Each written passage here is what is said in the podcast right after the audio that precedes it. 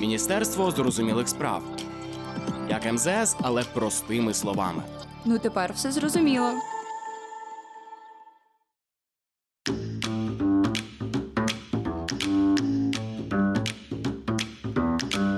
Усім привіт! Ви на каналі Міністерства зрозумілих справ.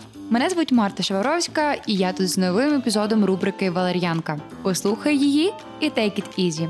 Моз рекомендує українцям менше нервуватися, щоб берегти своє ментальне здоров'я. У цій рубриці у форматі Q&A ми спілкуємося з експертами про найгарячіші події світової політики. Короткі, але вичерпні відповіді на найважливіші питання. Ваша Валеріанка в інфопросторі. Північні потоки підірвали. Північні потоки можуть не підлягати відновленню. За вибухами північних потоків може стояти Росія. Десь так виглядає новинна стрічка останніх днів. То що сталося з північними потоками? Хто стоїть за їхнім підривом? У чиїх інтересах такий газовий тероризм та чи залишиться Європа без газу, а Україна без західної підтримки? Розібратися в цьому нам допоможе Віктор Карвацький, співзасновник аналітичного центру Адастра. Що сталося з північними потоками? Наскільки сильно їх пошкодили? З північними потоками сталася дуже цікава історія, яка в принципі описується в канву, що вони останні місяці відігравали роль ньюсмейкера на нафтогазових ринках. Походить минулого понеділка, в ніч на 26 вересня, сталося низка витоків газу в Балтійське море, зафіксовані сейсмографічні вибухи і впав тиск. На той момент обидва трубопроводи не функціонували. Північний потік 2 так і не увійшов в експлуатацію через повномасштабне вторгнення Росії. А Північний потік 1 декількома тижнями раніше Газпром закрив нібито на технічне обслуговування. Хоч цю дію на заході швидше протрактували як елемент російського газового шантажу. До цього ми повернемося згодом. Anyway, газопроводи були заповнені технічним газом, щонайменше три витоки якого і відбулися до Балтійського моря. Територіально це трапилося в межах зон економічних інтересів одразу двох країн Данії та Швеції. Вони разом з Німеччиною розпочали розслідування. Як пропускають більшість технічних експертів, було виявлено підриви мануальним чином інфраструктури Північного потоку 2. Тобто труби просто-напросто підірвали. Хто підірвав, чи чим підірвали, чи це був якийсь там безпілотний літальний апарат, чи підводна субмарина. Це питання наразі відкрите. Про можливу диверсію заявили уряди Німеччини, Швеції та Данії. У The Times, посилаючись на джерело у Міноборони Великобританії, вказали, що причиною аварії могла стати вибухівка, спущена Росією у море декількома тижнями раніше. У НАТО ж причиною витоків газу назвали умисний саботаж. Кількість вибухів 4 теж вказують неймовірну диверсію. Навряд чи природні сейсмологічні явища могли відбутися так масово за одну добу та ще й в місцях пролягання саме північних потоків. А ще газопроводи побудовані зі сталі, покриті бетоном, що робить їх вкрай міцними, тож версія з вибухами прям напрошується. Пошкодження виявили досить серйозні. При оптимістичному сценарії вони можуть стати операційними за 7 місяців, 6-7 місяців в залежності від технічної експертизи. Це при оптимістичному сценарії для потоків.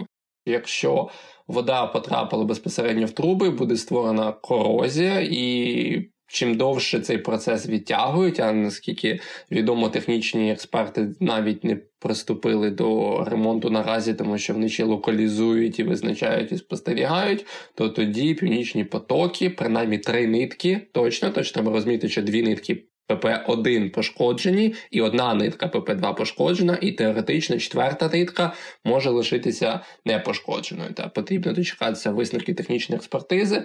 То якщо так, то це все про північні потоки ми забуваємо. Що взагалі таке Північний потік 1 і Північний потік 2? Що, в принципі, таке ці північні потоки? Це два великі газопроводи, як ви знаєте, всі вже, які проходять з Російської Федерації до Німеччини через Балтійське море.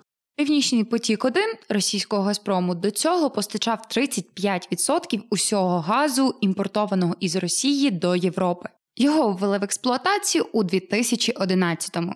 Фан факт. Угоду про будівництво цього газопроводу підписав у 2005 році тодішній канцлер Німеччини Герхард Шредер. За дивним збігом обставин він згодом отримав високооплачувані посади в структурах Газпрому, а також лобіював будівництво Північного потоку. 2 Потрібно розуміти, навіщо Росія їх зробила. Росія разом з Газпромом та Газпром керує потоками, того що на відміну від європейських правил, Газпром є монополістом, і в принципі він один має доступ до трубопроводного експорту природнього газу в Росії. Того ми говоримо, що він монополіст. Навіщо їх запустили? Запустили через те, щоб обійти Україну.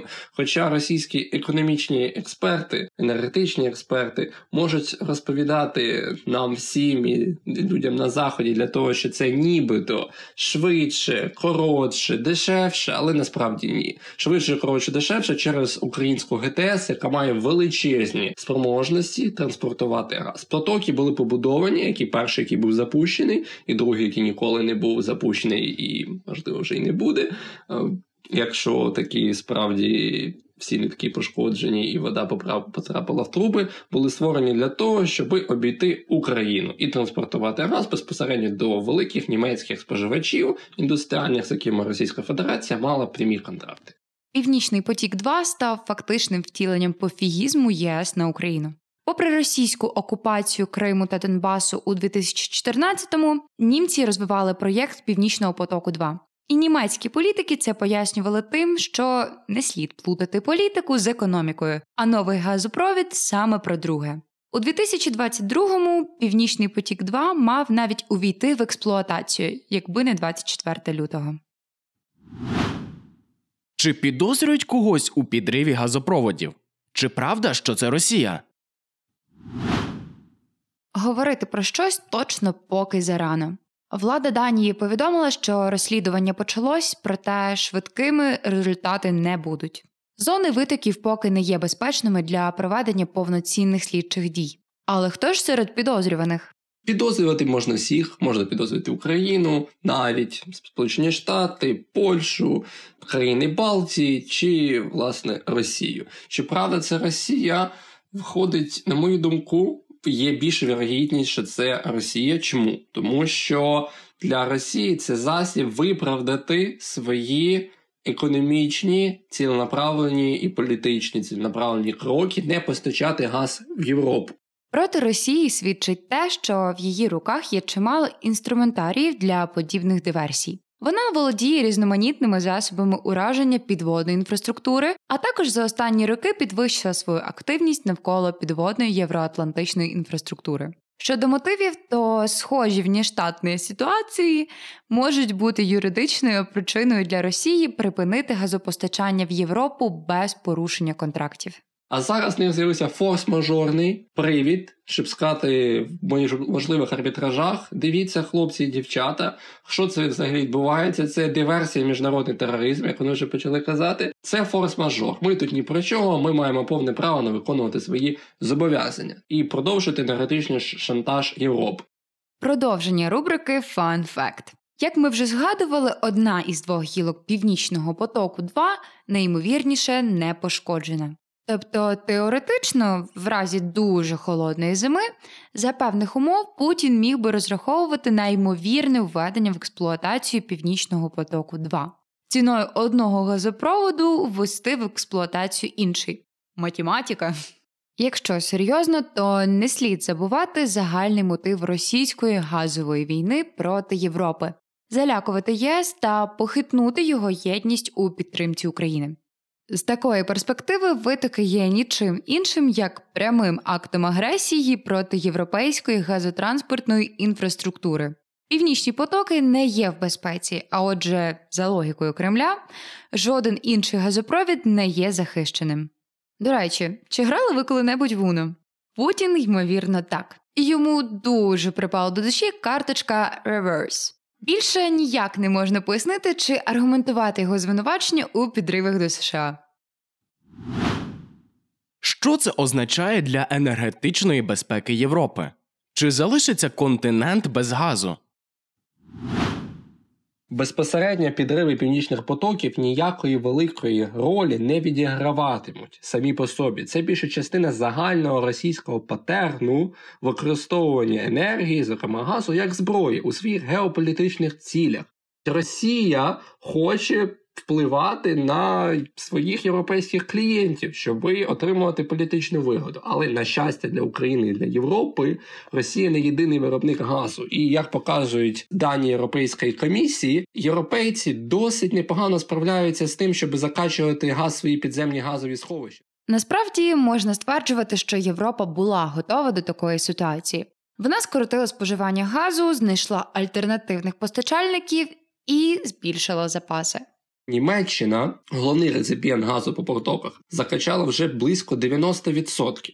Є країни, які трошки відстають, як Латвія або Болгарія, в них 50-60%, але медіана по Європейському Союзу 70-80% в принципі є. Тому новини позитивні. Питання ще в тому, наскільки швидко європейці зможуть пристосуватися до нових умов в пошуку газу. Тому що вони шукають газ у африканського континенту, у Сполучених Штатів Америки, але це робить попит більш більшим, і як наслідок ростуть і ціни. Та? То тут питання вже більше в соціальної економічній площині. Якщо ми говоримо про газ, є газ, і чи будуть німці, скажімо так, або іспанці, португальці використовувати буржуйки і лежати під коциками, то мені здається, що вони мають всі шанси пройти дану енергетичну кризу, тому що от опалюваний сезон скоро буде починатися, і 80% це досить такий нормальний бенчмарк, щоб пройти опалювальний сезон. Як вплине підрив газопроводів на Україну? Щодо України, тут можливі різні варіанти. Якщо б ми мали справу з виключно економічною логікою, тоді річ була наступна: у нас не працюють шляхи поставок. Ми можемо використовувати альтернативні, зокрема українську ГТС. То що ще є Росія поставляє через південні шляхи, через турецькі два потоки, блакитний і турецький потік, які так само називаються. То в теорії вони можуть збільшувати протужність нашої ГТС. До величезних масштабів зараз ми використовуємо транзитні наші можливості на третину, навіть менше, навіть відсотків на 25 за останніми даними. Тут же і є шлях до маневру. РФ нічого не заважає здійснити ракетний удар по газово-компресних станціях чи магістральних газопроводах в Україні, і тим самим припинити газопостачання до ЄС і транзитом через Україну.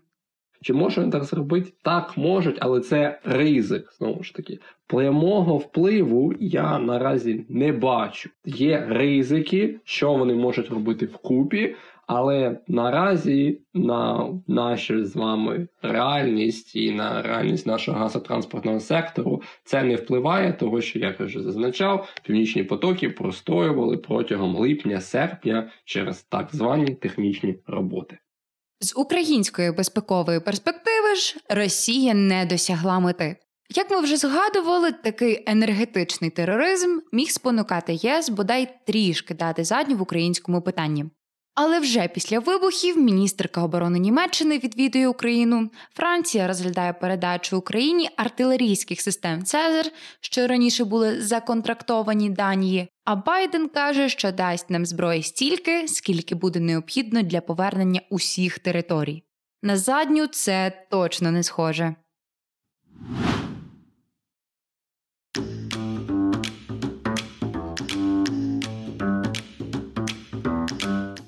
Отож, за вибухами на північних потоках ймовірно стоїть Росія. Основну мету заморити холодом ЄС та відвернути підтримку об'єднання від України їй не вдалося досягти. Країни Євросоюзу були готові до газових форс-мажорів, а підтримка України не згасає після вибухів на газогонах. А наша валер'янка добігає до кінця. Сподіваємося, нам вдалося вас заспокоїти. Сподобався епізод? Підписуйся на Міністерство зрозумілих справ. Ділися фідбеком, встав 5 зірочок, а також слідкуйте за соцмережами аналітичного центру Адастра. До нових розмов!